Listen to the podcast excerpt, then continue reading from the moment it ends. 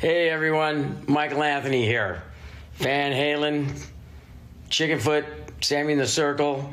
But anyway, you're listening to the only podcast that is dedicated to breaking down the entire Van Halen catalog one track at a time. And the podcast will rock. Ow! Hello, baby.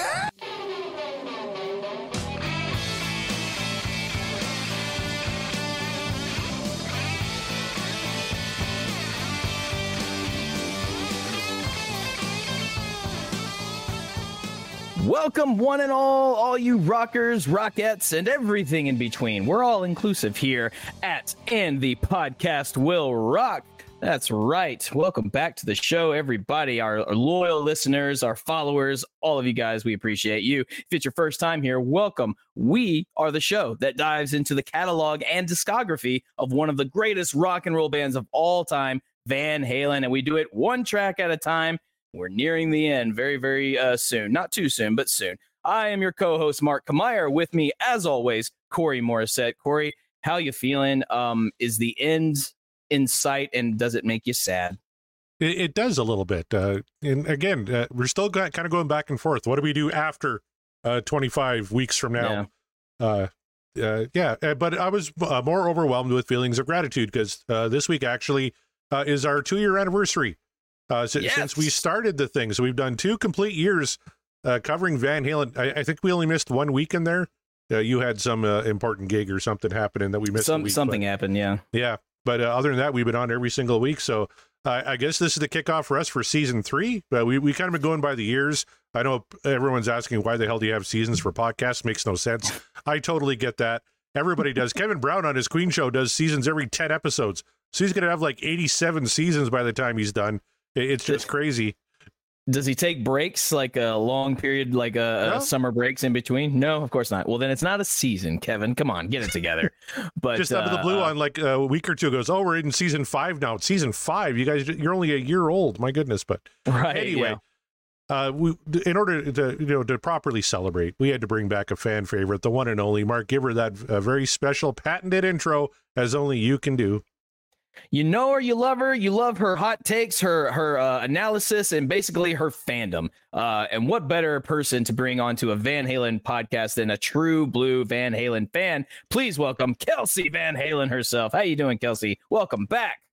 I'm wonderful now that I'm here. It's so good to be back, of course. Um, I'm excited. And you guys started talking about the end. That makes me sad. Let's not talk about that yet. Come on. We're not there. We still got We're what, not there. 25 weeks. Yeah, we still got plenty. 25 I bring yeah, it I bring it up just to uh, kind of keep me grounded to, I feel, the reality yeah. of it all, you know. But yeah. uh, you're right, you're right. 25 weeks, we still got quite some time and uh, not to mention we will probably finish up an album or two. So then we've got live shows. So that's extra content for you guys oh, out there. So, yep. so we're not quite done yet. It's there's still some time. We still got some time, but uh, nevertheless, let's not focus on that. Let's focus on the here and now. Uh, what do you say, Corey? Uh, anything going on over at Van Halen News Desk that we want to share with the class? Sure, there's a few new articles on there. I know Eric Senich uh, posted one about David Lee Roth's temporary sex office. Uh, Do basically, uh, Don Dokken came out and said they're actually working on a uh, Dokken documentary for Netflix. Uh, they, they did one on on That's cool. Uh, Twisted a- Sister had one on there.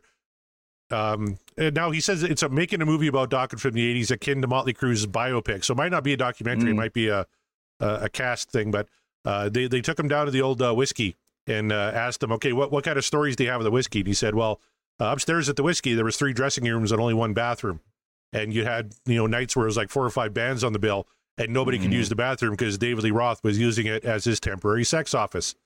So he said you constantly had rock and roll heroes banging on the door saying, "Get the hell out of there! We got to pee. I'll be out in a minute." So David Lee Roth uh, apparently uh, loves using the bathroom as his temporary sex office. That's the important information you can get only from the Van Halen news desk. Period. I mean, and who doesn't? am, I, am I right? Like, uh, who doesn't love using the the public uh, uh, green room restroom as your personal sex office? I mean, that's look, if you're if you're David Lee Roth, that's uh, yeah, yeah.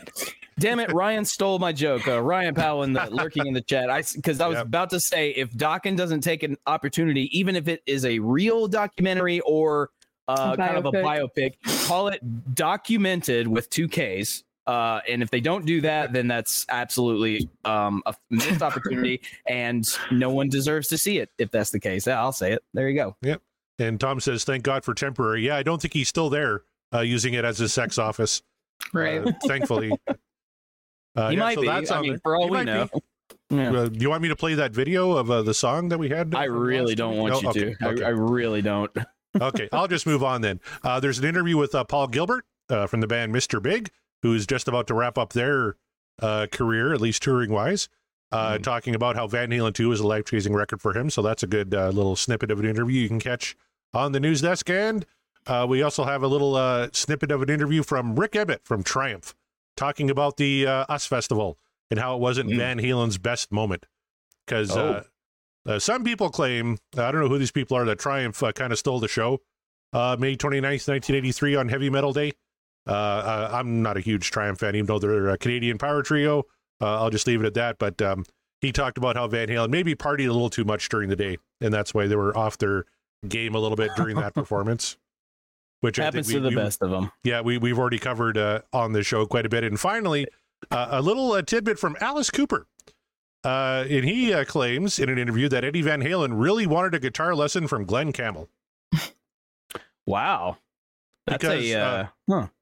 Now, uh, it's kind of well known in guitar circles. Glen Campbell actually a hell of a guitar player. I'm not a guitar Oh, player. sure. I don't know, yeah. but uh, you're a guitar player. Uh, do you appreciate the uh, the sonic guitar stylings of one Glen Campbell? I appreciate it and I definitely respect the man. I guess if I'm being completely honest, I never would have really considered that he might be uh super incredible. I guess it makes sense, I guess, if you take a step back and look at his body of work. And uh, I mean, if you're just really much a super fan of of the group, then uh, you probably would know that. I've never seen him play live, so that probably has a lot to do with the fact that I it just he was never on my radar in terms of you know, guitar inspirations. But uh, I'm sure there's a lot of people out there, our listeners included, that could tell me something about uh, Glen Campbell. So um, if he says it, then it, it must be true.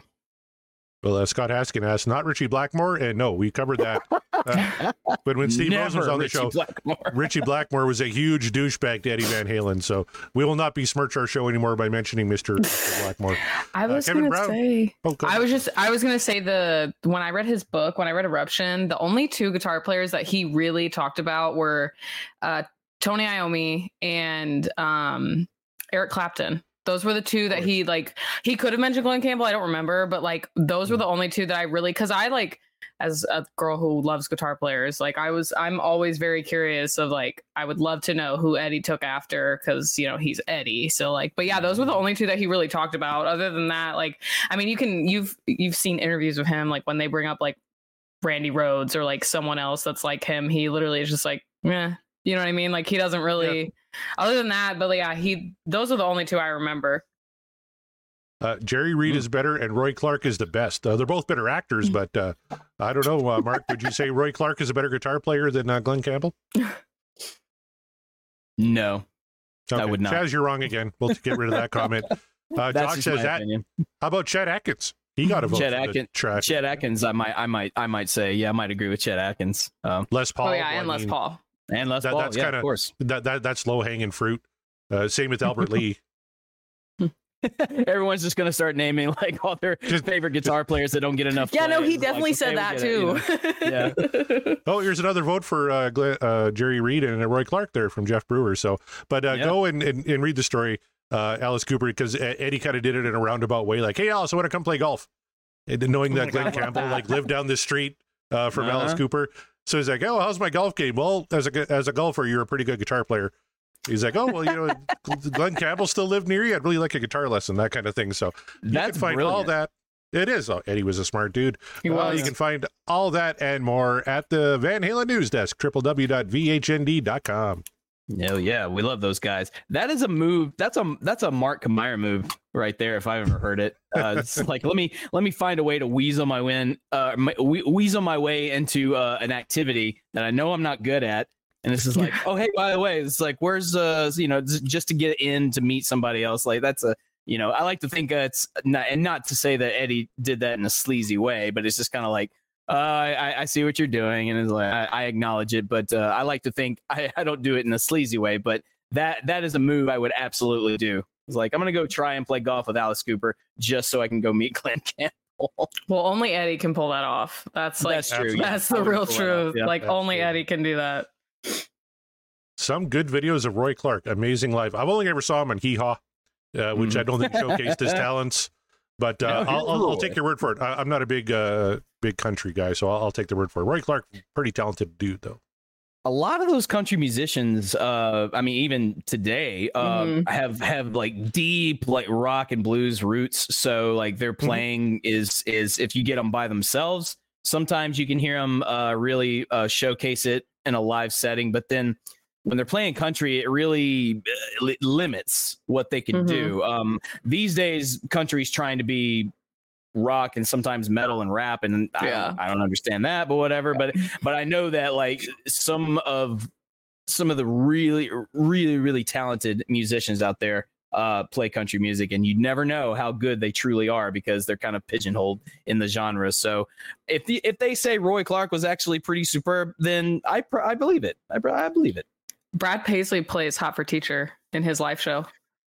I've seen him do it a few I'm- times. I'm, glad you brought him up. Brad Paisley is a is a very good example Mhm. of uh of like he is really really damn good. Mhm. Say what you will about his his music personally, but if you listen to him just play, he's Mhm. good. He's very good. So good call.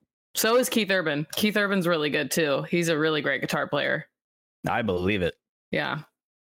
There, there's talented folks in country. I know you're uh, hmm Taylor Swift. I think is a is a talented young lady. I know Mark's not really a fan, but yeah, l- look what she's doing. She's arguably the most famous person on the planet right now, and uh, hmm Yeah, a I've- billionaire I have- for it. yeah I've, I've finally like succumbed to like i don't i do not hate taylor swift uh i don't and i don't even hate it uh, like on principle or anything like that i actually kind of respect what she what she has been doing the last few Mhm. years is her music my vibe? Hell no and it never will be. Um Yeah, and I agree with that. do i think she's a great songwriter? Not really but again it's not my vibe but she has she's made billions of people happy. She's made a ton of money. She doesn't appear to be a dick about it so that's good um and uh you know a lot of a lot of times uh for her big shows it really stimulates the economy of the cities that she's a part of and hmm you know with our with our nation at least not i don't know about yours corey's but ours like our economy is always in the shitter so i mean whatever helps So helps. real. Ours is too. yeah.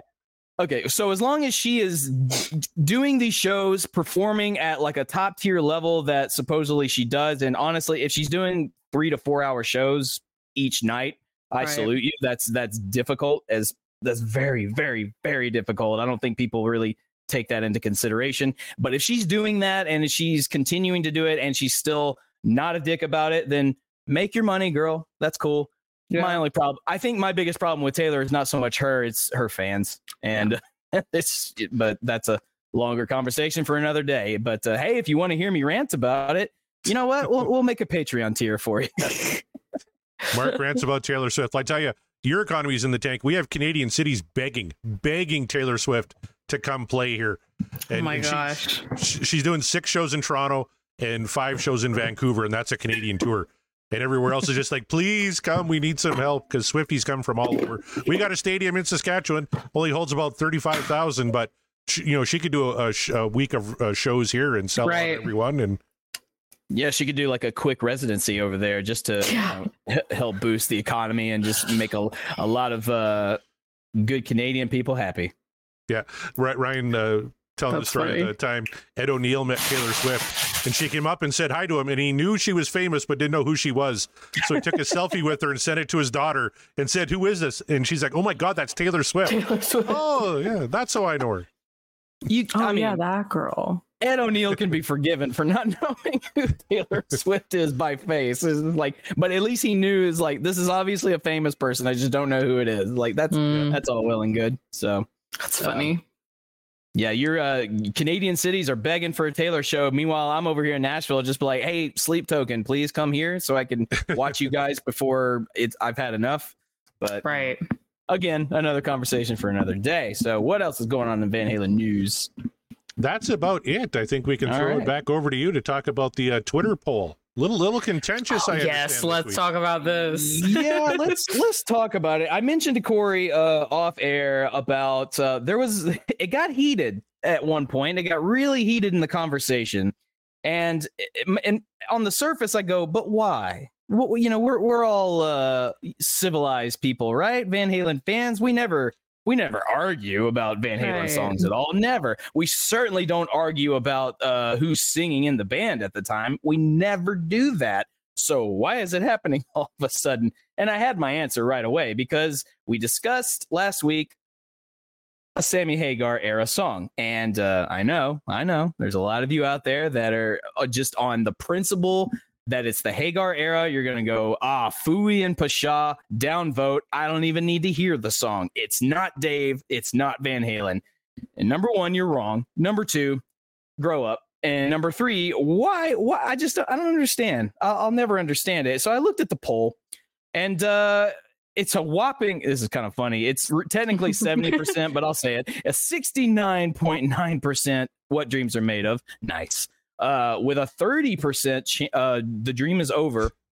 For a while there, it was uh, a 60-40 split. Uh, for like I think two days, it was 60-40, and I was kind of worried that it was going to shift to 50-50 and then possibly a like a 51-49 dream is over and that would have made me really sad with all of you because i don't understand why so much hate and so i had to take a look i had to take a look here actually and before i do that i'm going to throw it to kelsey kelsey tell me your thoughts on can't stop loving you Um, I absolutely adore this song. So, like, I looked at the poll because I saw you post it, and I was like, "Oh, I know for sure this is gonna be like it's it's gonna disappoint me." Looking at the results, and it did, and I almost said something, and for whatever reason I didn't. And then say seeing that you said that it got so heated, I'm almost glad that I didn't because I was like, I don't know how I would have just like been able to go through all that and heard about it.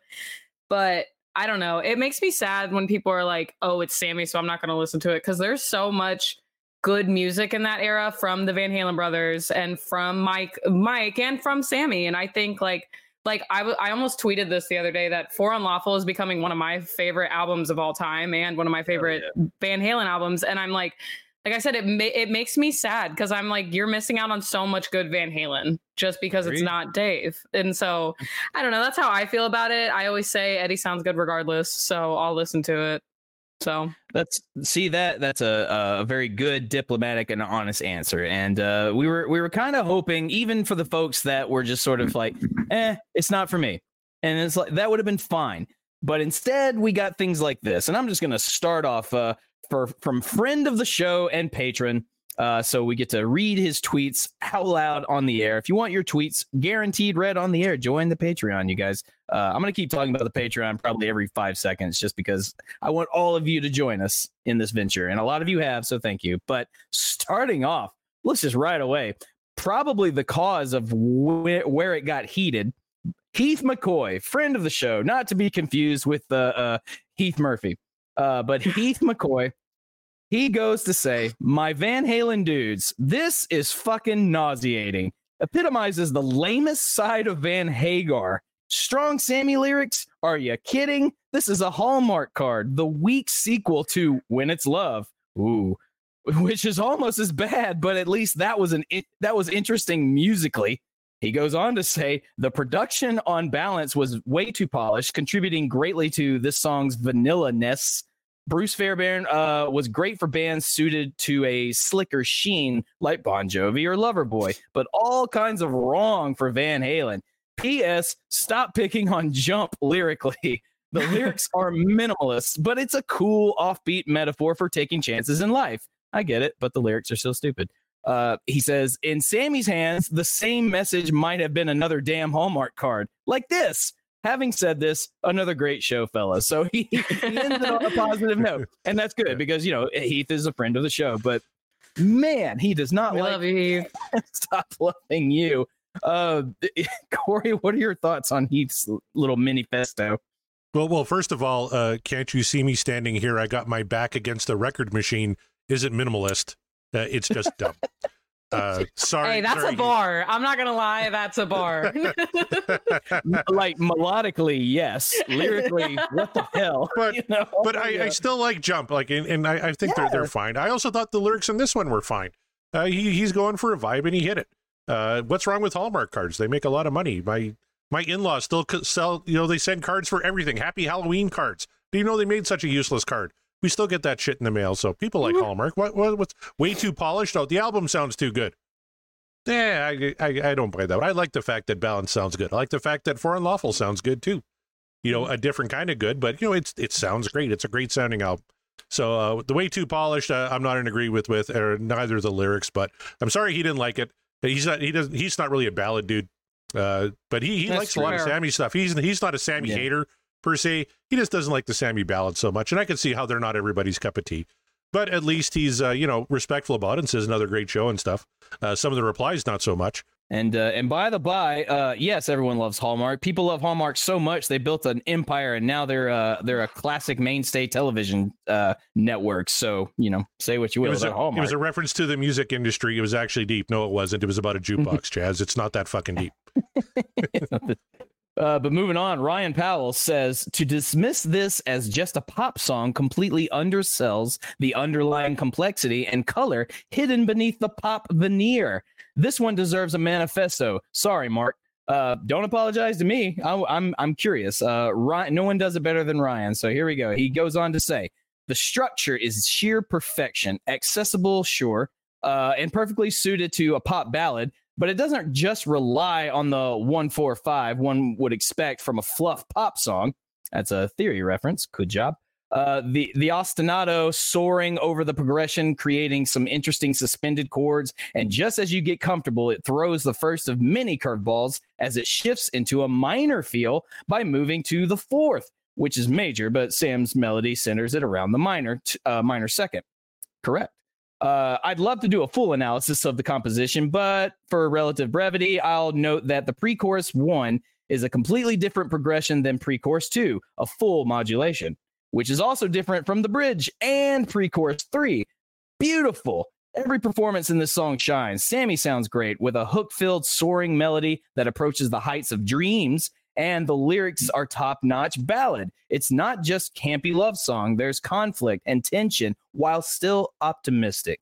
The, ep- the episode covered much of Al's brilliance on this one, and Ed has so many lovely reserved flourishes, including a perfect, uh, a perfect for the song understated melodic solo. Agreed. Uh, Mike provides a tasteful foundation and, as noted, a nice suspension at the very end. This song reflects an effortless complexity that makes it seem like a simple pop song in how well it flows from one thing to the next, but still provides a ton of depth if you want to look for it. Absolutely what dreams are made of. Ryan just nailing. He just, I, I, I love never Ryan never apologize for your manifestos or your manifestos. However, this one was a this was a long one. This was like seven tweets. Um, but I appreciate it, and it was it was very good, uh, well thought out, and I love that. Um, and you even threw in some uh, some music theory uh, lingo, which I can appreciate. Although it does give me Vietnam flashbacks of college. So uh, Tom I says I did a full modulation once. I get what he's doing there, and I don't Do you, like. do you know what that's from? Do you know what it's from, Mark? You're you're pretty young. Do you know what this reference is from? I I know, know Kelsey that doesn't. She's way too I, young. I know that It's it's from a movie. refer- Yeah, I know it's been referenced from other. Th- is it from Strange Brew? No, it's actually from Johnny Dangerously. Johnny Dangerously. Shit, I don't know why I thought Strange Brew. Joe Piscopo, Well, Michael Keaton. That's right. I've I've heard it uh, referenced like in other media forms. So I was like, wait a minute. Michael Triplett got it. The yeah, there you go. There you go, Michael. Good job. So, uh, but no, yeah, yeah, yeah. That's uh, good stuff, Ryan. So moving on, Kevin Brown says. I have a huge sentimental attachment to this song, but objectively, it's beautifully put together. A great example of those Van Halen songs that have breathing room for all the individual parts sh- uh, shine out. I've always loved the bridge and lead into the solo.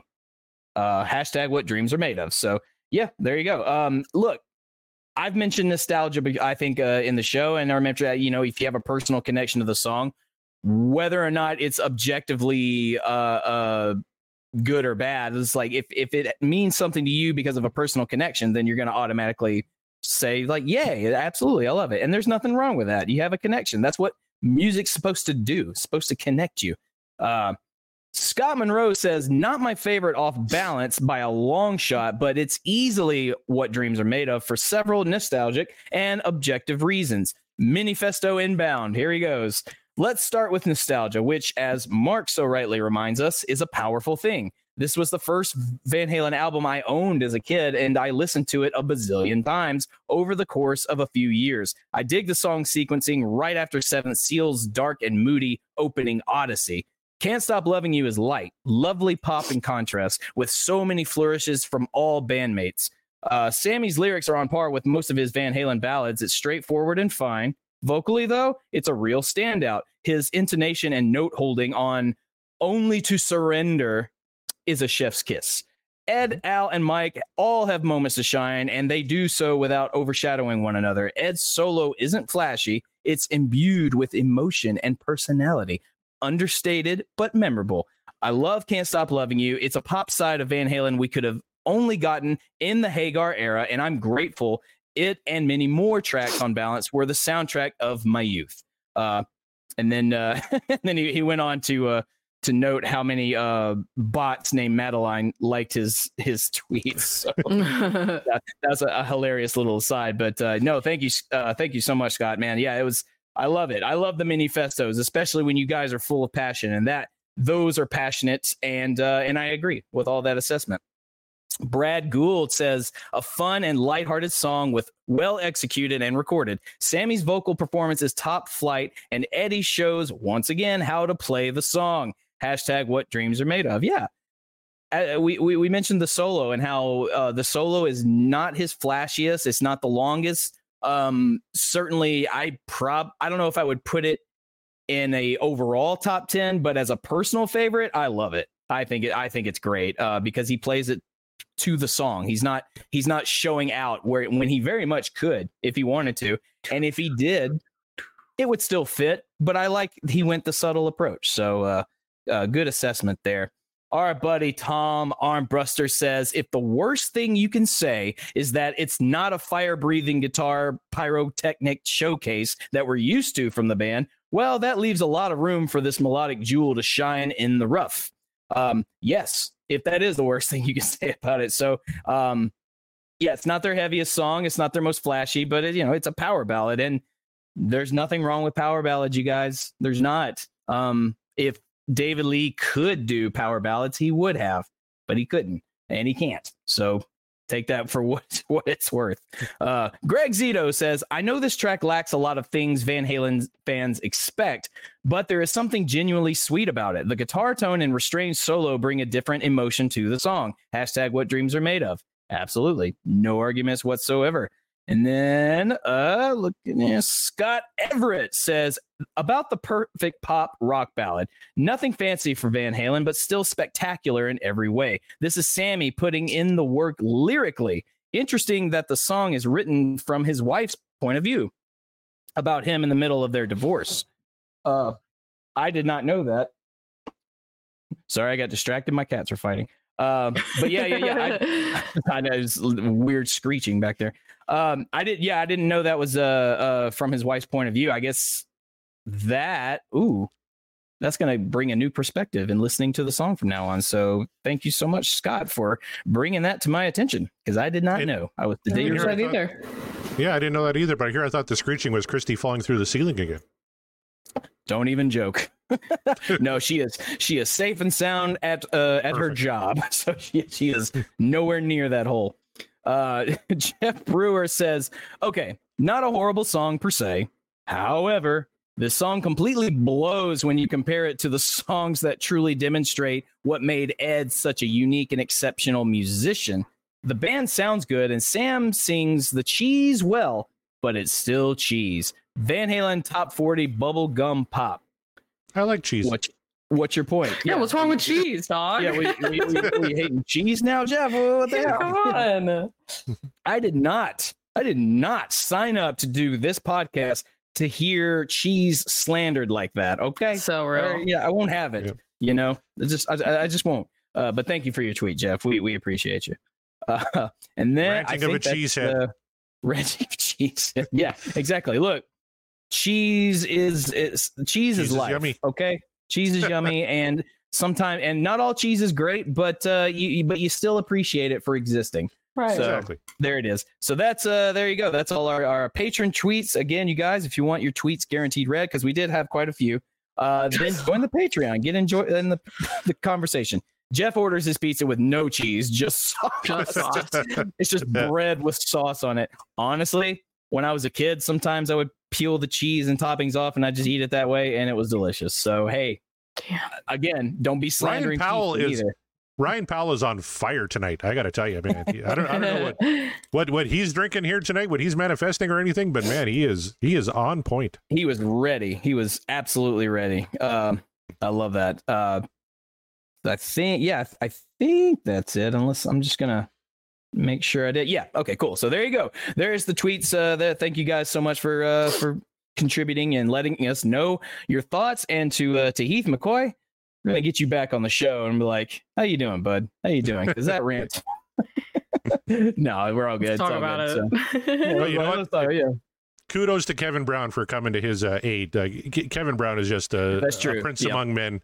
And uh, So he real. said, "Well, whenever if anyone is going to pick on Heath Murphy, there's going to be an army behind him, and and heading that army, the the Maximus uh, of our uh, army, if you will, our Roman army is is Kevin Brown. So good on you, Kev. Oh yeah. Very good on you. He won't stand for it. So that's what I mean when I got heated. There was a someone very very uh very much disagreed with uh Heath's assessment and would not let it go. And uh Kev had to Kev jumped in and was like, "Hang on a second.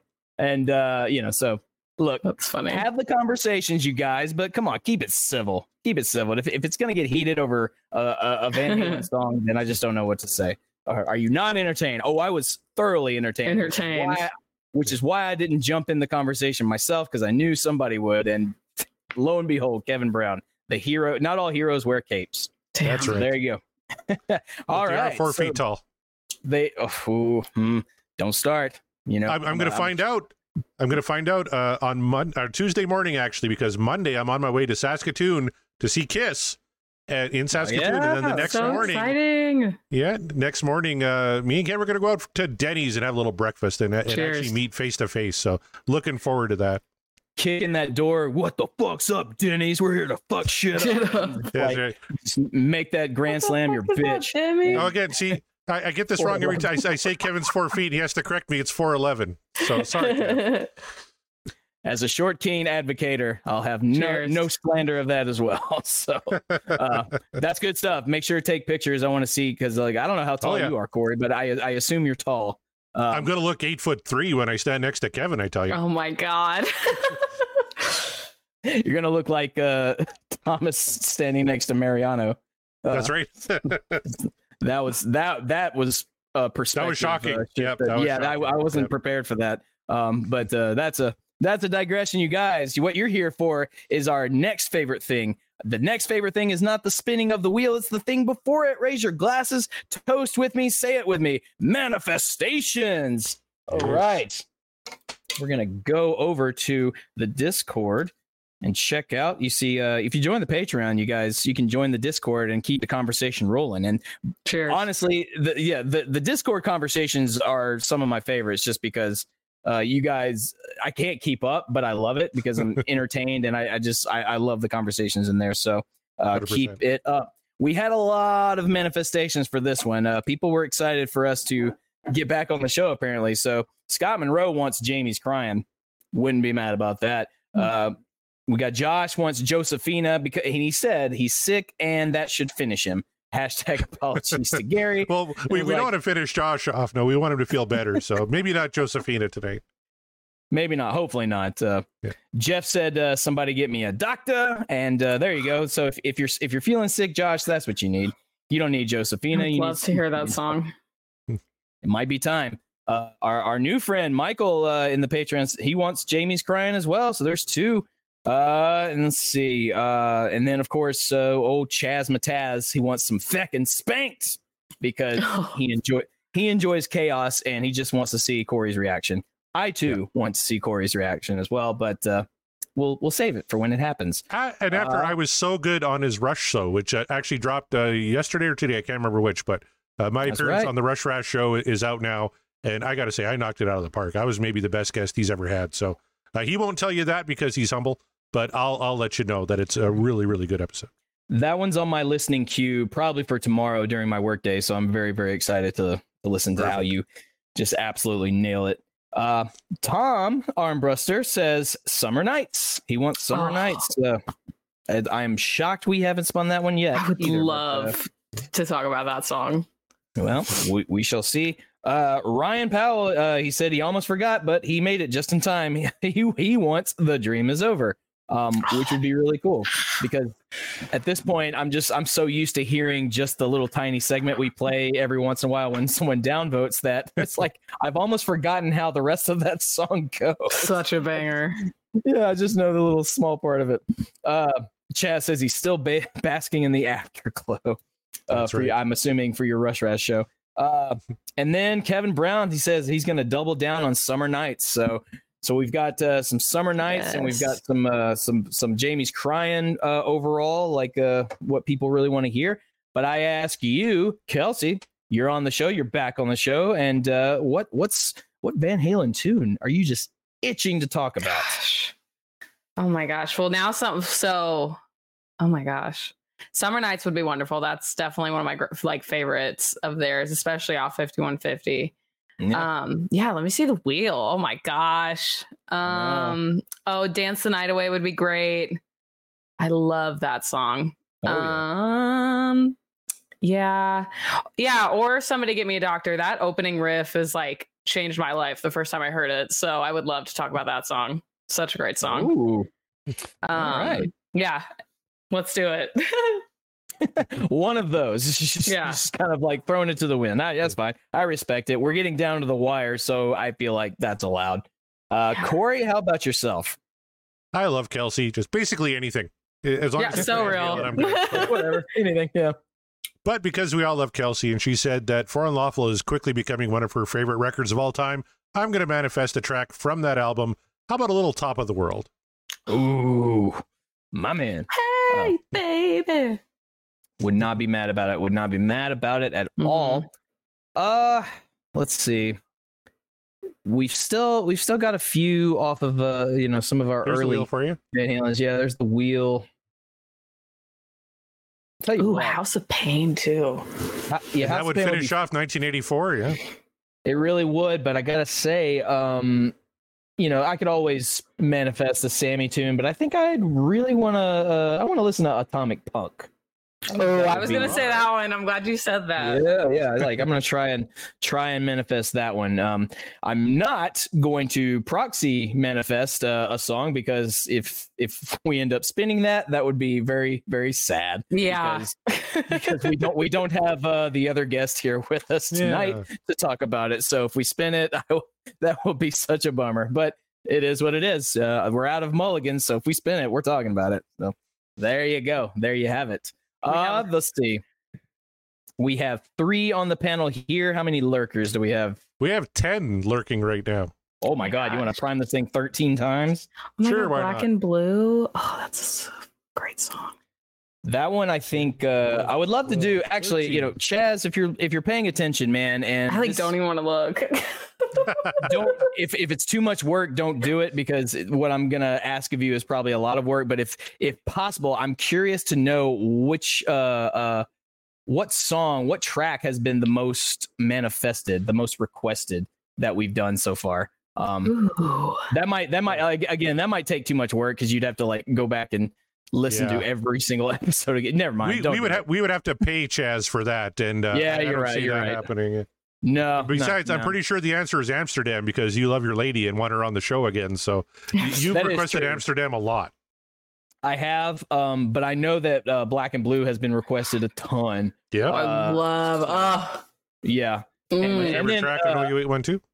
Whether or not it's been it's people just trolling. I know Spanked has been requested quite heavily. So That's right. Yeah. um, either way though. So I'm just I'm just curious as to I wonder I put it to you, the audience. What song do you think is the most manifested in the in the show uh, thus far? Uh, get back to me on that. So, but if it's uh, primed and if Sammy's ready backstage, what do you say we spin this thing? Let's do it. Go, go for Sammy.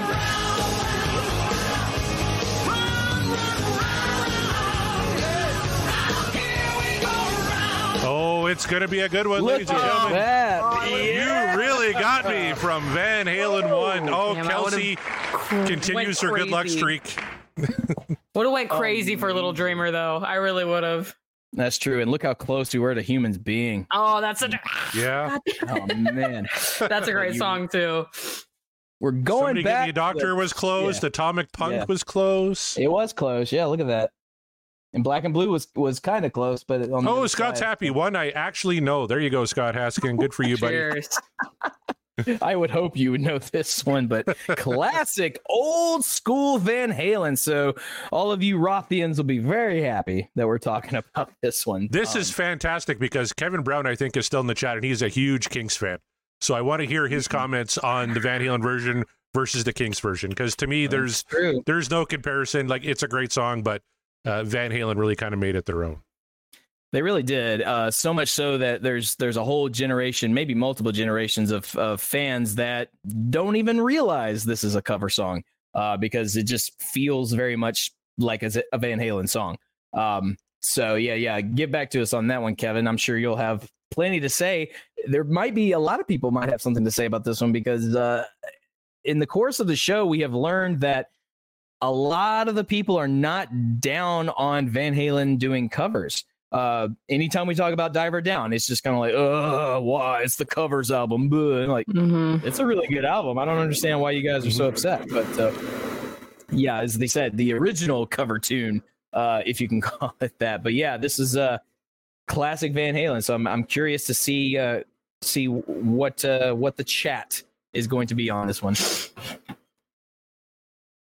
Oh, Chaz Charles uh, emphatically says best rock cover band. Period.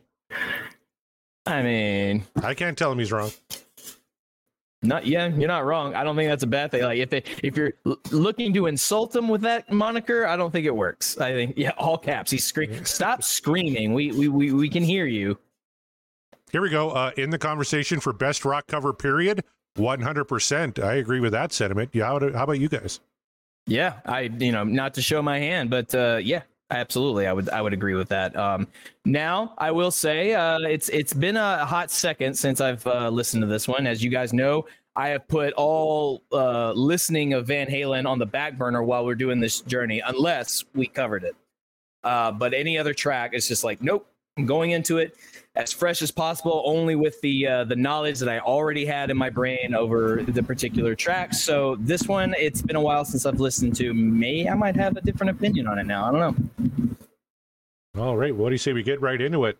Let's head Hell all the way back to 1978. This is the first single off of Van Halen's debut album. You really got me.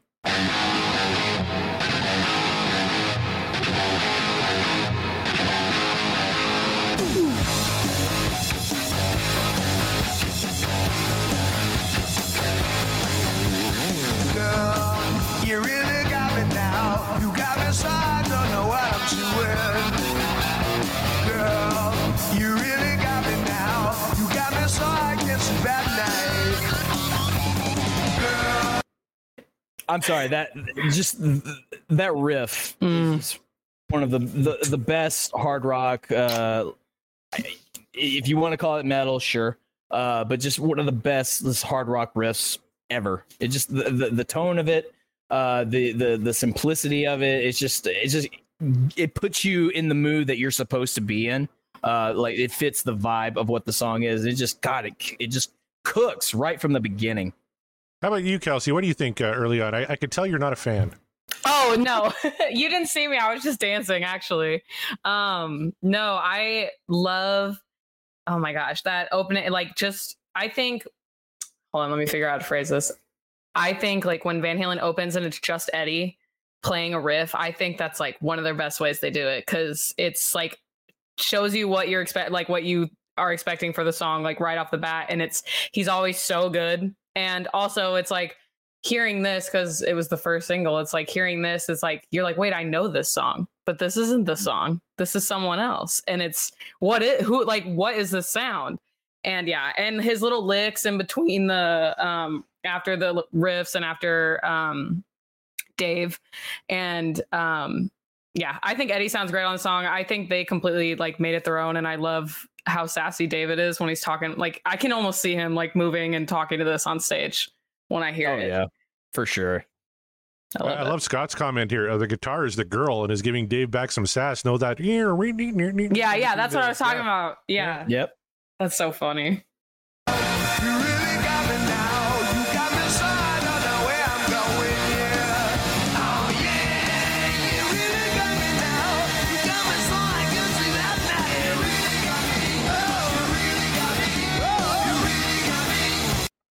The harmonies. Oh The my god. I will always bring those up because they always sound so good. And I I remember at least seeing like I don't know if it was from one of their live shows or from like a performance of seeing them and I like there's a shot of Eddie just going girl and I'm like, "Oh my god, they sound so good." Like it's just oh, they sound so good. Uh, Ryan Powell says that riff, that tone sent shockwaves through the industry.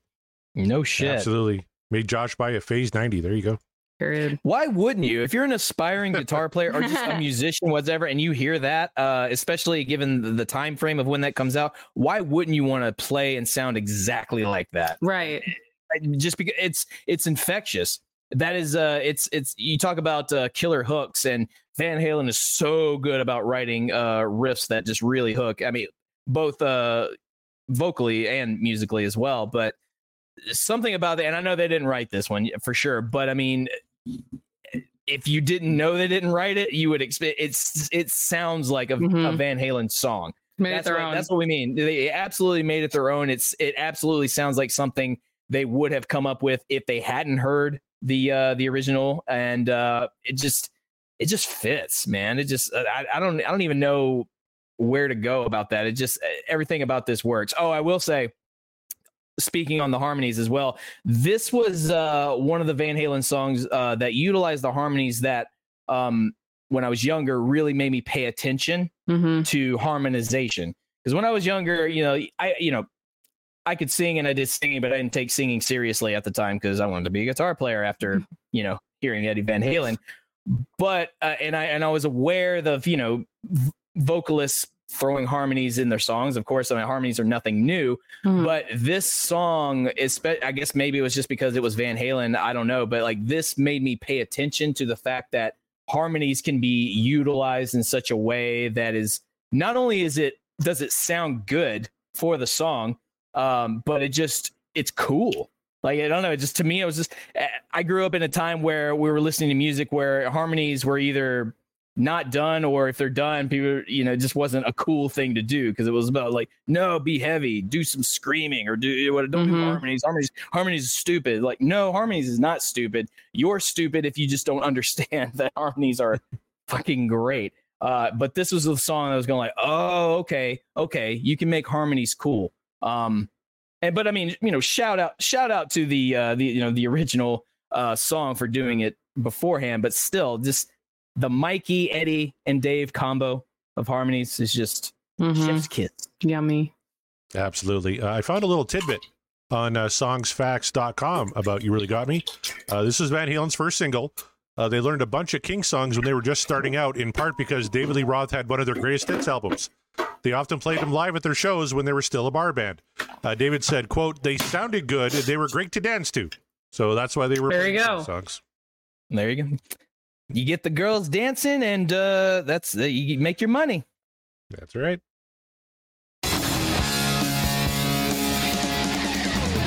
Please don't ever let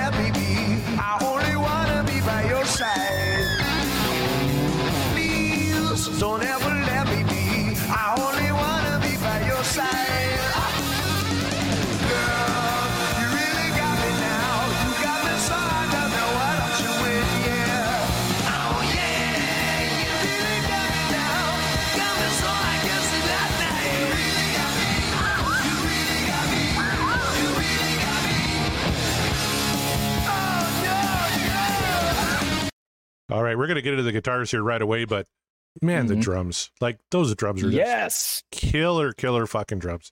Uh, all hail Alex Van Halen uh, w- once again. You really can't see much more than that. And the bass, No. uh, Scott wants to throw the bass sits perfectly in the mix. Hundred percent, it does. Yeah, it's not doing a lot except playing the main riff. Do do do do do. But he puts Yeah, that little just- that little bend on that last note that makes it kind of kind of Mhm. kind of dirty, which I always appreciated. Mhm. That's old Mikey being playful because I mean he's if, if he's going to be holding down the low end and uh, you know the rhythm with the kind of the same uh rhythmic pattern, then at least you know let him do something to kind of make it his own, even if it's as simple as just bending the string. You know Mhm. the uh, the boomer the boomer bends as the kids are now calling them, which I know it, it baffles me that that's a term now. Like yeah, the boomer bends. the um, boomer bends. Yeah, because all the all the boomer musicians just bending those strings to make them, you know, vibrato. And I was like, oh, okay, so guitar vibrato is a bad thing now, Jesus Right. Christ. Anyway, again, another conversation, another time. Uh, but uh, yeah, all hell, Al, absolutely. But also Eddie, not to be outdone, and never, never to be outdone. How do you make this uh, Kink song original? How do you make it your own without straying too far away?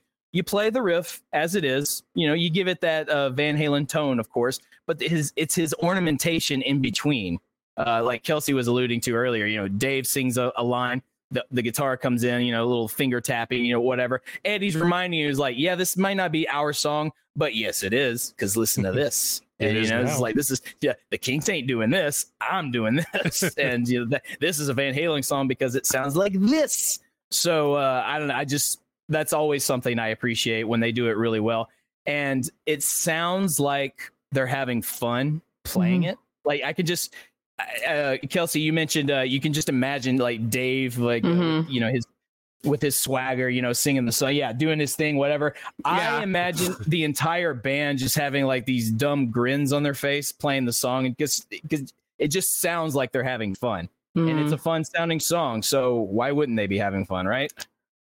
Yeah, well, the one performance that I think of, and someone can tell me this, it's um where he has those big white boots on and those big white fur boots on, and I can he's in like that full body jumpsuit and a, in these big white mm. boots, and I just I I there's a movement of him where he's like dramatically like stepping, and I'm like this just fits, like it makes so much sense.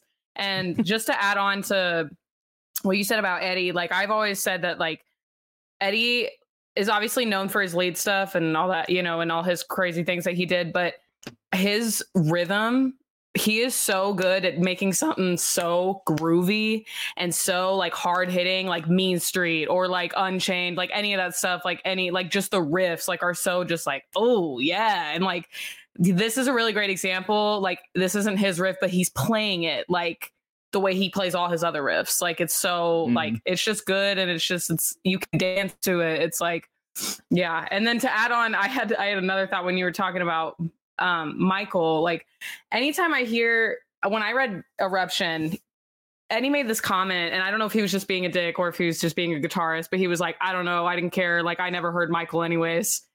And I like think about that all the time because I hear him and I'm like, Eddie didn't hear this. Like he sounds great. you know what I mean? Well, I- or like Yeah, I, I think what Eddie was referring to, and when we had uh, Steve Rosen on the show, who uh, had a, a friendship with Eddie Van Halen and interviewed him a lot of times, Eddie said in his uh, monitors he just had Alex. Like he didn't have a lot Oh, of Dave, fair, he didn't which have fair, any Michael. yeah. Yeah. he was just playing off Alex the whole time. So I, I think that's probably what he meant there. Oh yeah, but that, yeah, I don't know the way he said it. I was like, I don't know. He could just be being himself, like you know, just be ma- making a or being a guitarist, like I said. Yeah, But um, I'm gonna be who stuck what the on bass that player's quote. doing? Yeah, I'm gonna be stuck on that quote for like the rest of the show. Just of, like I don't know if he was being a dick or a guitarist. or a Like, 'cause there's, guitarist. there's a very there's a very thin uh veil Yeah. of the two. Oh, I couldn't hear him anyways. I don't know, but Yeah. yeah, Just- no, that makes sense though. Like, are you being a dick right now? Or are you being a guitarist? Are you Like, being a what's the guitarist? difference? What's the so real, so real. But yeah, no, he definitely they they took ownership of this song for sure, and that's why like, yeah, whenever this comes on, it's it's just a nice groovy little tune. It's well, you know who didn't like the Van Halen version of it was uh, Dave Davies from the Kinks, uh, who had this Mhm. to say, and I quote, There's the thing. Good art isn't always about having the comfiest technique. I shouldn't encourage him, but I'm sure Eddie Van Halen played better when he was drunk. End quote. Now, in fairness, Dave was probably cranky, because at a concert, a fan approached Dave Davies and said, "Hey, great job performing that uh, Van Halen cover." So I, I- I think he was a little cranky because of that. And then Ray Davies, his brother, uh, claimed to like the track because it made him laugh. Oh Lord. I mean, Jealousy's a disease. Get well. And, and I mean, Chaz I- is saying what I was thinking when it came to being a dick and being a guitar player. The terms Yeah, are synonymous. I mean, there. Where's the lie? You know, and I'm I'm speaking as as and I'm a guitar vocalist player and- girl. That's just Yeah, you know. I'm, I'm, speaking as a saying it. vocalist and a guitar player, and I'm here to tell you where's the lie. So- I love this. The, the Davies brothers, the OG, OG Gallagher's. Gallagher's. Absolutely. That is a great callback, Chaz. Whoa. 100%. oh, So funny. Chaz is on fire in the chat. Where's Kevin Yeah, Brown? that's Fuck, he one. took off. Yeah, where he is spin a Kevin? Where'd Kink song and he takes off. What a jerk. You know little what he's doing? He's he's Call him. gathering his Hey, he's gathering his thoughts. He's probably Is he? tweeting as we speak. He's he's just like, here's my manifesto. tweet him? assholes. hey, come Yeah, back just like, where, on. where you at, bro? Where you at? Come Yeah. on, Kev. MIA at Kev. Chaz just owned the Davies brothers and good on him. That was fantastic, Chaz. Was Good funny. job, buddy. All right, I mean, let's based, get back to the based on Oh, that sorry. report, there's. and I'm just saying, like, based on those quotes, uh, I can't disagree with Chaz's assessment. So, Not Right. at all. Yeah. Not at all. No, no. He hit the nail right on the head.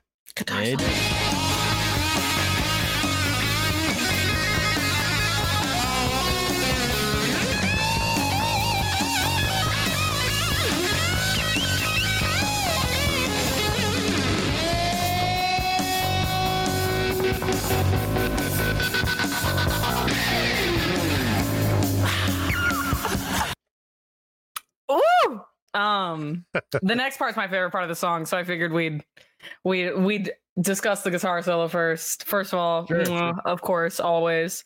This is such a great. I don't know the way that he does it is like perfect for the song. It's like because the song. I mean, they obviously like elevated the tempo at least a little bit, and so I think I don't know. I think he's playing off exactly like perfectly the way that he's been playing through the whole song. Like he's just adding a little more touch and it's just as fast. It's just as rhythmic and groovy and you know, he killed it, of Yeah. course, as always. yeah. Now, uh, Jeff said something here. Uh, the Ice Cream Man has a better solo, but this song's better. Uh, what do you guys think? Does Ice Cream Man have a better solo than uh, You Really Got Me? Well, That's pretty damn def- good. de- uh, define better though. That that's that's kind of the thing. Like define better. I- Is, it more technical? Is it uh like is does better mean um it's shorter or longer? Uh does better mean uh Eddie's Yes. utilizing uh like more of the fretboard than he's than he's using in this one? Like I don't know, like whatever whatever better means. Um I think I, I think the two are kind of comparable, to be honest with you. But the thing is, they're, they're, the solos fit the songs. Eddie's really good about doing that, especially during this era. He's good at making the solo fit the song. So I don't know if I can say. I guess that really just comes down to well, what song do you think is better? And it, it- he said like Ice Cream Man uh, has a better solo, but this song is the better song. So I don't know. It's just kind of like. Mm, agree to disagree slash uh sure maybe i don't know it just it really just depends on uh how you how you define better Yeah, good call. And uh, Chaz, here's a hot take. Uh, Jeff's 100% Ice Cream Man is Ed's second best solo ever behind Stay Frosty. And then he challenges everyone to prove him wrong. okay i will Yeah, no, I definitely will. You know what? I'm gonna make will. a thread of this actually. please do it what a great do idea. i'm, Oh, I'm uh, begging uh, Kelsey Festo is coming, ladies and gentlemen. yes look like, forward to I'm- that. I'm, Eddie's I'm solos that for are better than Stay Frosty. A thread. A thread. please make that happen Thank, like i we need that the the world Yeah. needs it Um, I was gonna say Ice Cream Man. I do like the very beginning of that solo, the starts and stops, and then the tapping. I think that's Yeah. that like sets the tone almost Oh, yeah. immediately. Um, I don't know. I like. I don't know. I like Ice Cream. I do love the Ice Cream Man solo, like that, especially that part, like because it starts it off so like, oh, this is cool. And it's Mhm. like perfect in time with the song, and so I don't know. I think I agree though. I think they're very comparable. I think there's some Mm. I don't know. I Like, think there's some better solos on that album. I don't know. yeah and they're not and that's not to say that uh uh, Ice Better. Cream solo, you know? solo is, Yeah. is is better or worse. Like, for me, it just, I just think um when when I say they're comparable, I just mean like they both both solos fit the songs appropriately the way they right. should. Yeah, Um, I agree. I just I yeah I just again I I'm not sure how to uh how to argue w- with or against you on on that one just because like I it just defined better. So it, Right. yeah, that's cool. You know, we'll just we'll just leave it at that. Scott It's says, "Don't trust Yeah, Chaz's judgment." yeah, He's, yeah. he doesn't like humans beings. So That's- Song that true. That is true. Humans Yeah, so- being. Shame on you, Chaz. Shame on you. But I know. can't wait till we spin that one because I'm per- if I'm in the minority on Spanked, I think Chaz is going to be in the minority on uh on humans beings. So I Which think is the majority great. of Van Halen fans love that. Yeah. one. No, because I I, thought think- reading about it, I thought that people didn't like that song. Because, but I love Right. that song. I think maybe uh, I'm, I might do one up on you. You said uh, I've I've uh, re- manifested Amsterdam a lot. That might be one of the higher tiers. Like I think I've manifested humans being a lot more than I've manifested. Amsterdam. Yep. So that that one's got to be of, of the songs manifested. That one's got to be up there somewhere. I would think so. Chaz is just uh, emojis now, and Is that a dance emoji? Like I don't know what that is. I, I think so. and he says, "Yeah, Scott's not wrong. Chaz is like go. human being. Yeah." Ugh. Well, anywho. And then Scott says he doesn't like human beings, not humans being. He just doesn't like people. Fair oh, well. I'm with him on that one. Yeah, I hate Yeah. people. yeah, I I think Not that's you guys. You guys are great. but not you guys. Yeah, except Yeah, for our audience. here. You got yeah. Everyone listening, you guys are awesome. You guys are fantastic.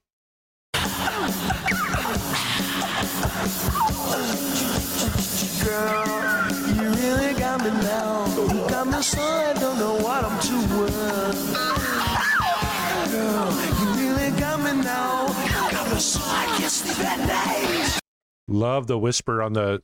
You got me so I can't sleep at night. Mhm. Come on. Oh my gosh. That whole like the little noises in the back. Do you think that's all Dave? Doing Oh, those yeah. little ad libs in the back. Do you think any of the other guys would have done that? Because I don't. No, that that that's all, Dave. Yeah. That's what I Yeah. figured. I was like, do you think they're all just watching him in the stew? Like just being like, what are you doing? no, guys, trust Probably. me, it's gonna Yeah. work. I need a little more zip dop doobity bop. Ooh. just, just like, like, just let me do my thing, man. Just let me vibe. Yeah. like just like, leave him all right. alone. He'll Put a it's mic in the bathroom. Put a mic in the bathroom. record. I got a lady in here. okay, Axel, relax. Anyways. It's just, oh, that's they recorded the, that segment in the uh, whiskey bathroom. while right, he's yeah. in God. His office. Good call, So Scott wild. Haskin. Good call. That's that's canon. That's my head canon now. That's what Yep. happened. Yep, that's canon now. That happened. oh, Tom keeps asking it, is this the remaster? I don't believe it is. I, I'm getting this off YouTube Music, and usually it says if it's the remaster. I don't believe this one is. No. It doesn't sound like it- it- this. This album is just mixed really, really well. So I don't think uh, this is the remaster version. Yep. The Dave Sass and though Sammy has a better voice, he can't do that. yeah. The sass, no, prob no. I'll give you. I that. don't know, No, I yeah, think- well, that's. I'll give you that. I think Sammy had okay, not in like a. I think Sammy has a much more like. I don't know. Don't come after me for saying this, people. But I think Sammy has a lot like, like of a more like swagger, like type of like. I think Dave's more flamboyant and um Mhm. like just in the things that he does. I feel like Sam was more like the cool dude. I feel like Sammy could not pull that off the way that David pulls it off, and is still sexy as hell. So like, you know what I mean? So it's like I Oh, yeah. yeah. I don't think Sammy could pull that off, but Sammy has things that he pulls off way better, you know? There's a there's a there's a, a line of showmanship that separates the two. Yes. Um, not to say they're both showmen, but there's this they're of different levels, let's Right. say. Um, and Dave is certainly in kind of like his own world in terms of showmanship for sure, and often imitated, never duplicated. Whereas Sammy, you know, Sammy has his own, uh, you know, swagger, as you say as well. Um, but could, could he mimic a Dave swagger? No, I don't think. I don't. There's not a lot of people that can. Yeah, And I, I think the uh, question that came about the remaster was because this mix is fantastic, according to Scott Haskin. And yeah, Tom says sounds amazing. Really does. It's a great sounding album. I haven't listened Yeah. to it digitally a lot. I, I put the record on quite a bit, but I haven't Mhm. listened to, especially on YouTube Music. So uh, with the headphones on, yeah, it sounds fucking fantastic. Mhm. Oh God! And there's Kevin. What song are we doing? Had some teenage daughter drama. I get. it. Oh, My- no. My my my teenage Vampires. daughter is currently screaming in the background because she thinks she heard a mouse. So I get you. I'm Cheers. texting my wife So real. like she's having a panic attack. Don't rush. That that's the last text I got from my wife. Yikes! Oh, My goodness. All right. Sorry, Kev. Uh, we're we're doing a, a little Kinks thing you might have heard of. I don't know. Let, let's pick it up from here.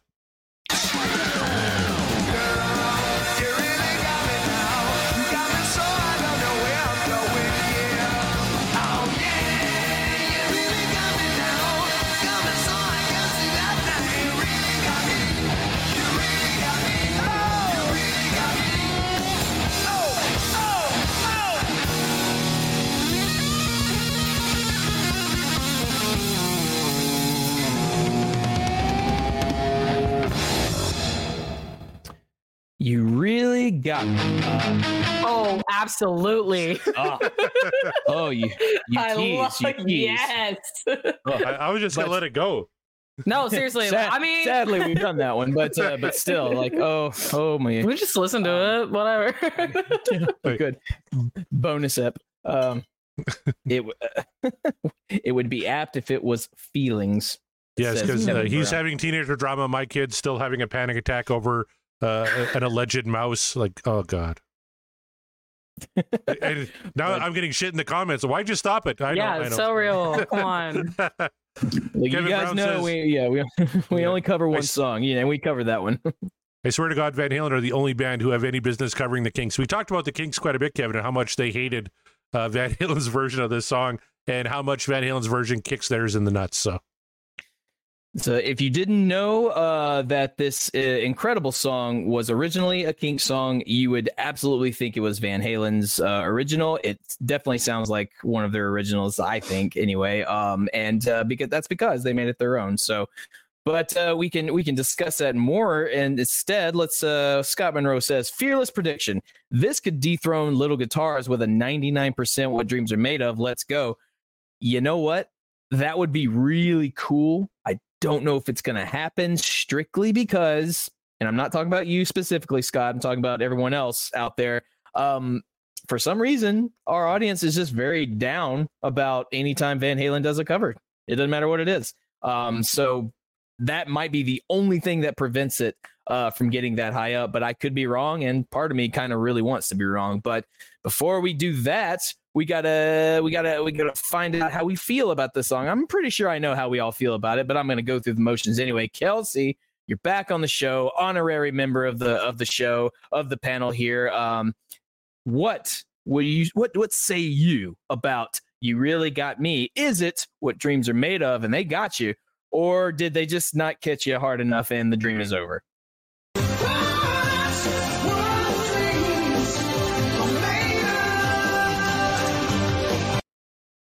Um, yeah, I love this song. I don't know how you can't. This is such a great song. Um, I'm also not a huge Van Halen cover girl. I still listen to them. You're No Good is one of my favorite songs. Um, and um, honestly, I can't really think. That's like one of my one of my favorite favorites by them. I think they cover that song so well. But this is another great cover. Um, Eddie's just Eddie's just so good. I don't know. You can't be disappointed listening to that. You know what I mean? Like it's Yeah. just like it's and also like I love Van Halen one because it's so Eddie's so young in his sound and it's so um it's just so raw and like yeah, I don't know. It's just it's so good. But yeah, I think they killed it. And I think Dave really sounds great on this song. I think Alex is killing it. Um yeah, they definitely I I agree. They definitely took ownership of this song for sure. Well, there you go. There's one upvote, uh, as as I predicted, and uh, I think I know how this one's going to go. Maybe I don't know. Sometimes uh, Corey and I have very different opinions, so I ask you, Corey, is "You Really Got Me" uh, a cover that uh, is what dreams are made of, or uh, should they just have not and the dream is over for you?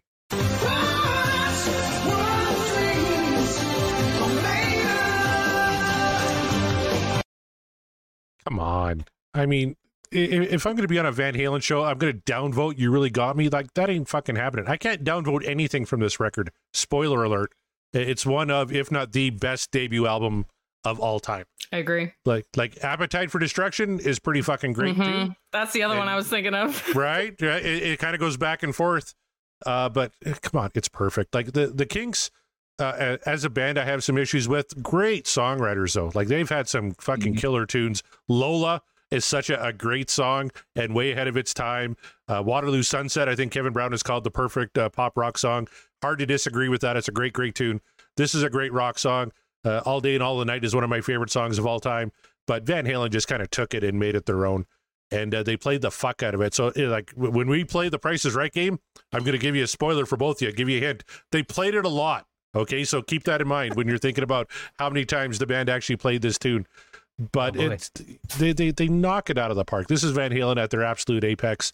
First album, and, and they're doing tunes like this is absolutely unreal. Uh, the the the tone that shook up the industry, uh, 100% uh, fucking right. You really got me now is is an all time classic. Mark Meyer, I can't imagine you voting any other way, but you've surprised me before. So, is this what dreams are made of, or is the dream?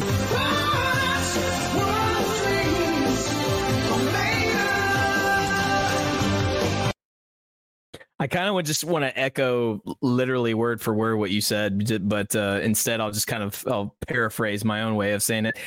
Why would I do a Van Halen podcast and downvote this this song? Like it, that would make no sense. And also, spoiler alert: you are not going to hear me downvote anything from Van Halen one at all. Uh, I think it's. You know, it, I know I'm a Sammy guy, but I, I have never I've never denied my enjoyment of the Dave era tunes. Obviously, like check the voting, check you know all the look at w- the Dave era stuff. Like look what they they brought to the table. So yeah, I don't. Even though I think Sammy's a better vocalist, I'm never gonna like downplay a good track with uh you know Dave in the in the vocals. Um. Stop hiding your hatred, says Scott. Oh, I, I never hide my hatred. Believe me. Uh, this it, this this is known. Um, but no, how do you how do you how are you considered a Van Halen fan and you you think this uh although it's a cover it may as well not be because like it's Right. absolutely their song. Nobody listens to the Kinks' version of this song ever and if they say they do they're lying. I'm talking to you Kevin Brown.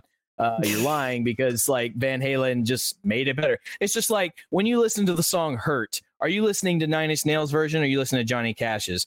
Uh now these days you're you probably don't even know that Nine Inch Nails did uh, the song "Hurt" like they wrote it. Even Trent Reznor himself is like, "That's no longer my song. That's Johnny's because his version is so damn good."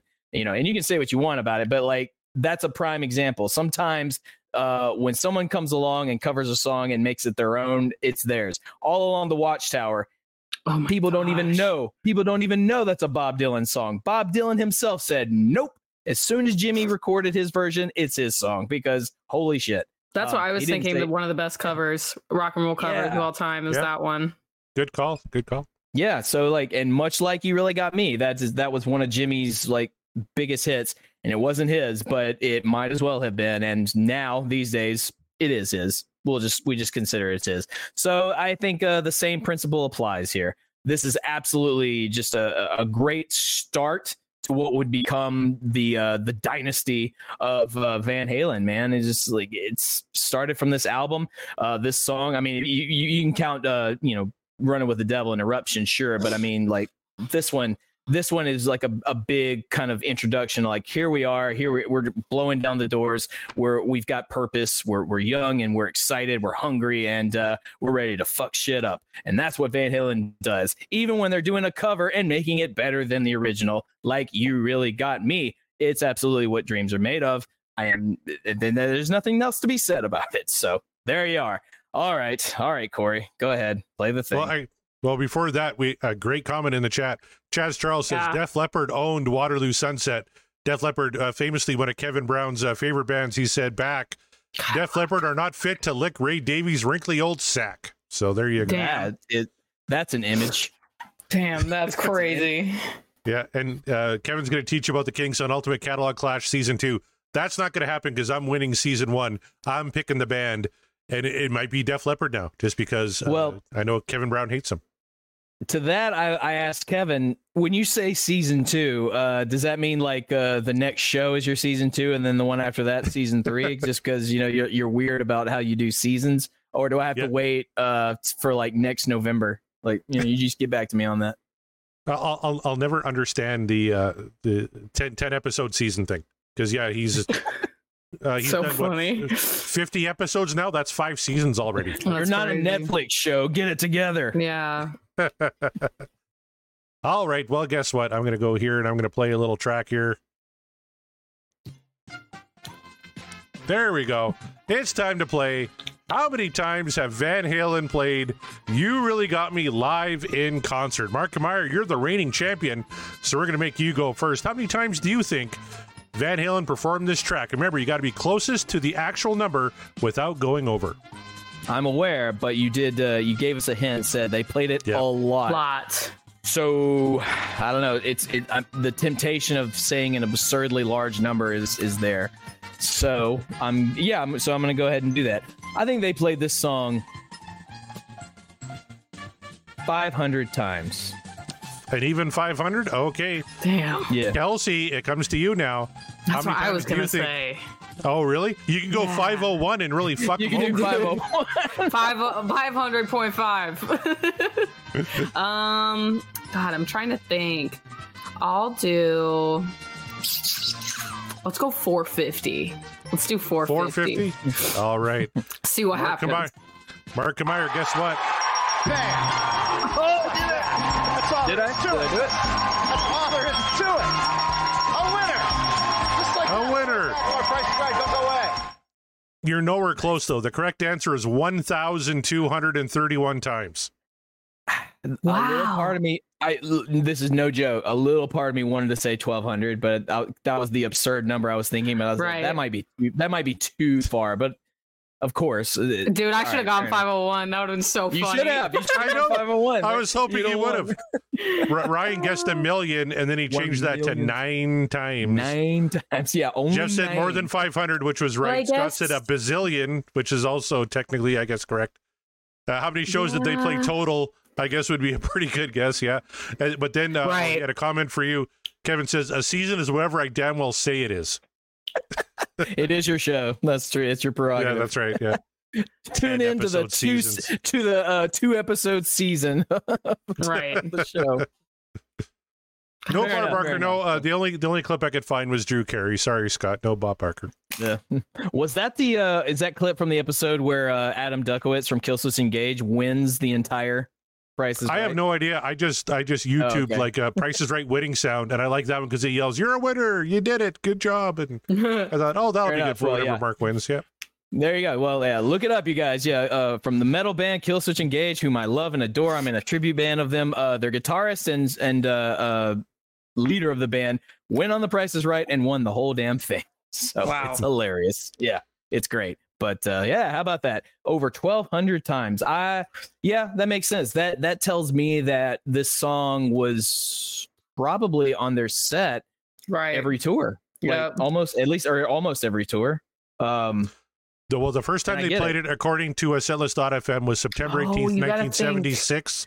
So it's actually probably the club more than days that. too. Yeah, yeah, that's- yeah, and the backyard yeah. party days too. So they played it even more. Right. the last and time the was TV September 18th. performances. Yep. So Mhm. uh, 76 September was the first time, according to setlist.fm. Last time was their final show, October 15th, 2015, at the Hollywood Bowl. Did uh I assume Sammy probably did that.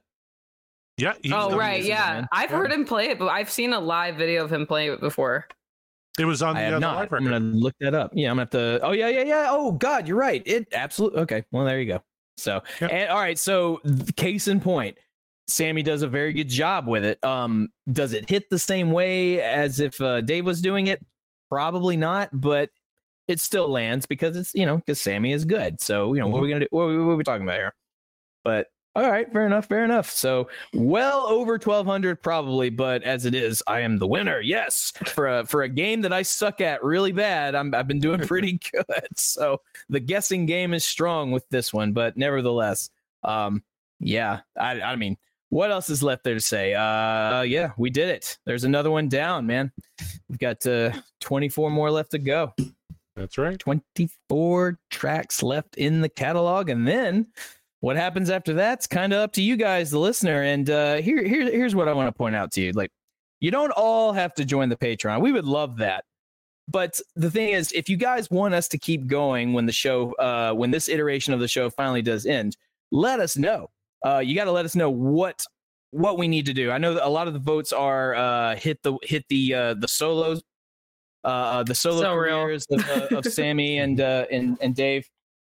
Let's just do the rest of the wheel tonight. Might as well. If- If it, if if it wasn't a school night for me, uh, then I might be like yes, but also like there's not enough beer for it. But so maybe maybe when we get to like the final five or the final four, may, maybe we'll we'll push on through. But uh, that's a conversation for another day.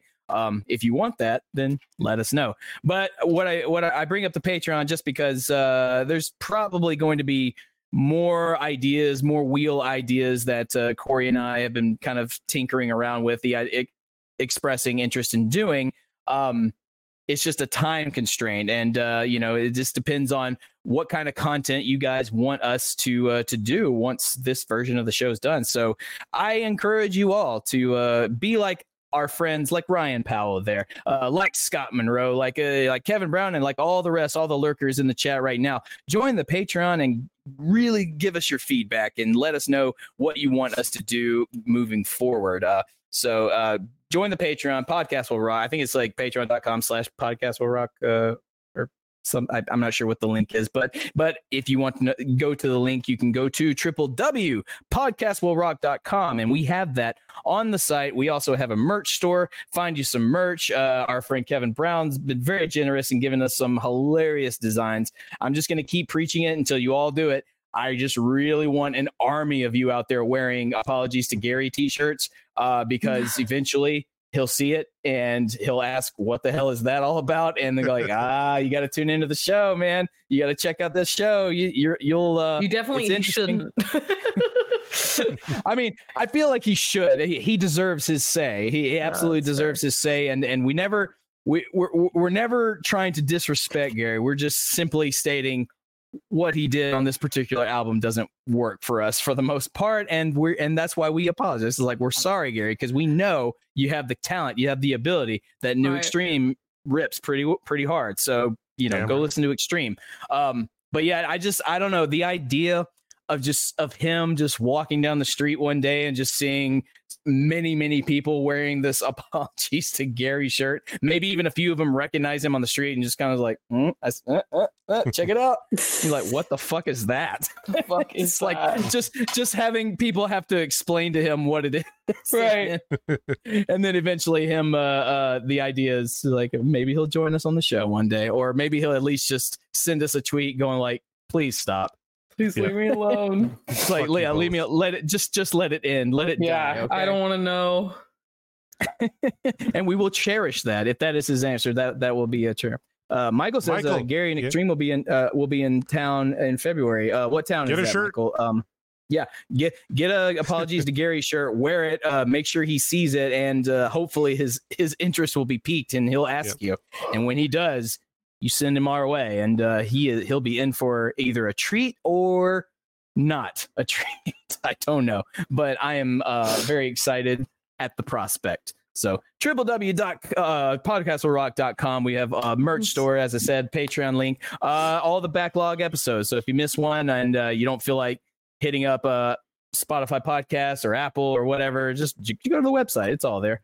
Um, and then we have, uh, as I mentioned, the patrons and uh, all of you lovely patrons. I'll go ahead and read out the list of all of you right now.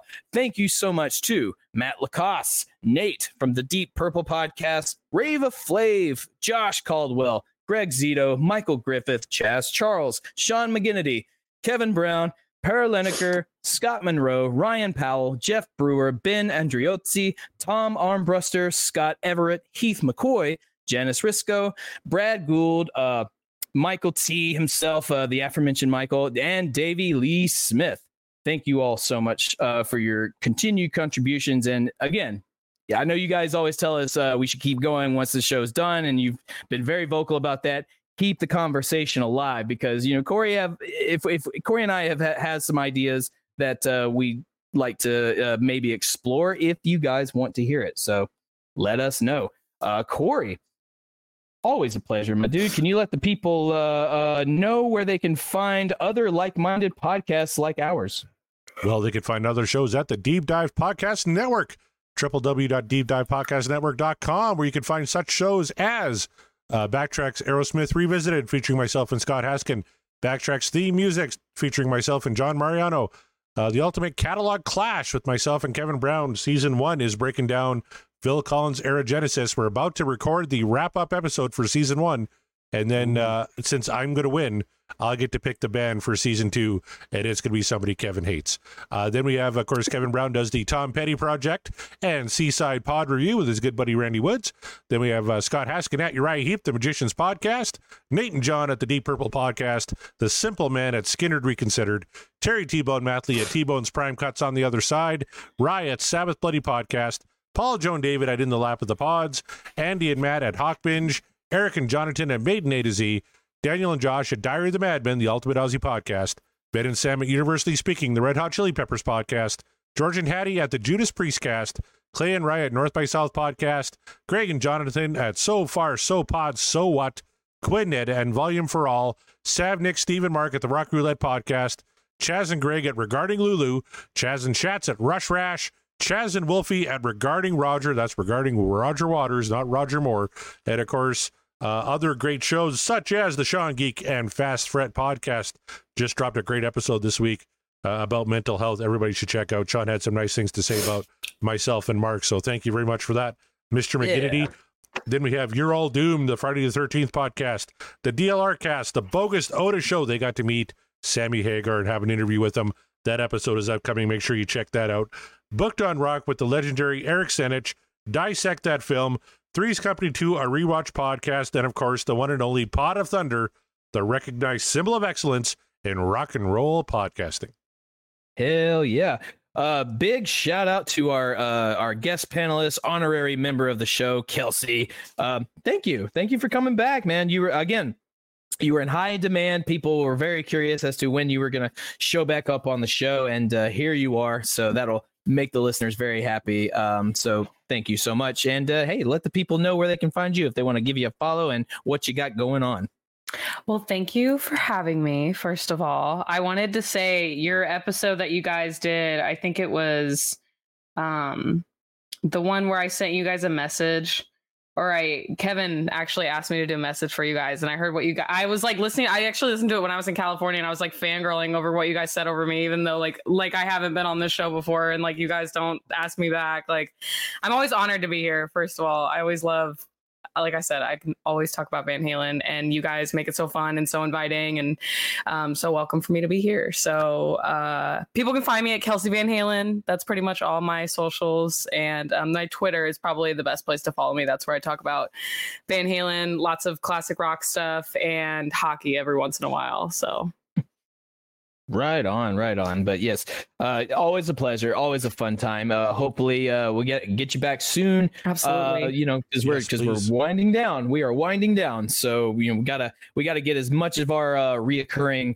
uh, guests as possible. Um, and don't forget, we got live shows coming up, you guys, because we're we're finishing uh, several albums here pretty shortly. I think we got one for left for 1984. that will be Uh, We've got we got the one left for uh, Van Halen three. Just please let's put it out of its misery.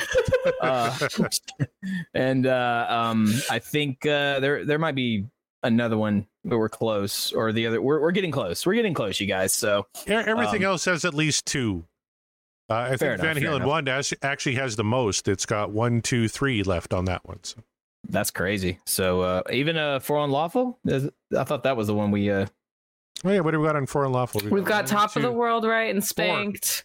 Yeah, Yeah. so we got four. Yeah. So yeah, that and uh, that one was the Pleasure one we. Uh, that's right. We we we predicted Pleasure that. Uh, the fuck album might be uh, the one we uh, spend the most time talking about in these later episodes just because it's the one we have left and i'm not mad about that so you know suck it haters that's what's gonna happen so uh thank you kevin thank you Thank to the you, Kev. lurkers again you are uh the, the patrons all all we love having you guys involved in the chat it really it makes uh, the conversation easier for us and it's also just entertaining that way. Mhm. So uh, so thank you. So keep up the good work. Keep up uh, rocking out and celebrating the music of this band that we absolutely love. We can be uh, uh we can analyze and we can be critical. At It'll be the last one. I All hope the- not. Yes, Space Spank to be the last. one. That ooh. I hope not. Whew.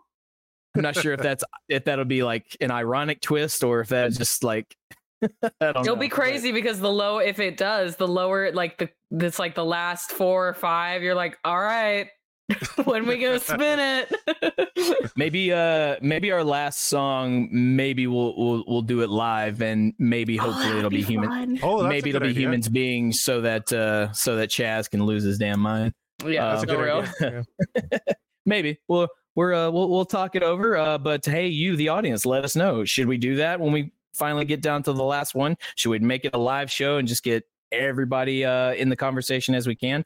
Let us know. Make your voices heard. You guys are really really interactive, and we love that. Uh, it keeps the the the energy going and it keeps us feeling alive and uh, makes us want to keep doing this longer and i mean frankly Corey's going to keep going because all of the podcasts are going to be absorbed by him, and we're all under the CMPU soon. He is the he is the Galactus to this Marvel universe, and uh, you're all doomed. And that's not a pun; that's just a fact. So, but until that time, on behalf of Kelsey and Corey and myself, we are, and the podcast will rock, and we will rock you later.